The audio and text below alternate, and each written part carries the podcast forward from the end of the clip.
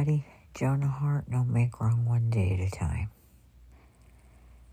Well, I had such a beautiful day celebrating my cousin's life.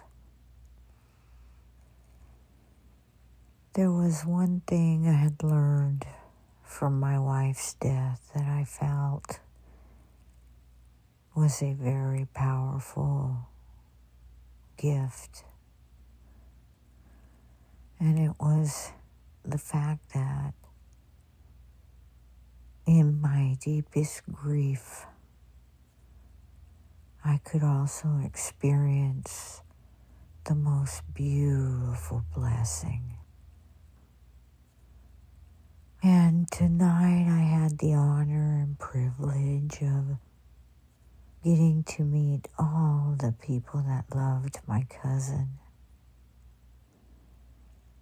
And it was so beautiful to hear everyone share as we laughed. Then we went and danced at her friend's home and she had a group of friends that love and adore her, and she loves and adores. And they took care of her to the very end. And she's with us still, and we know that. Oh, I love you, my cousin. And I celebrate you. And the truth of the matter is, is that I will be seeing you sooner than later, right? It's a blink of an eye, really. And in the meantime, I'm going to play full out.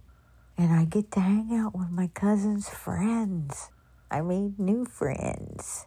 Everything you need to know you learned in kindergarten. so I made new friends. I'm so honored. Yeah, so honored to get to know them and to know already that they're like family. so don't forget to Share your love with your people. Let them know you love them. Know. Okay, guys, that was how my day went. And so many more blessings as well. And my wife's anniversary is coming up soon, so I know she's with me. And, uh, yeah, I, and it's okay to know that and still miss them, miss their physical presence. Okay, guys, loving you. Keep on practicing, practicing, and go share your love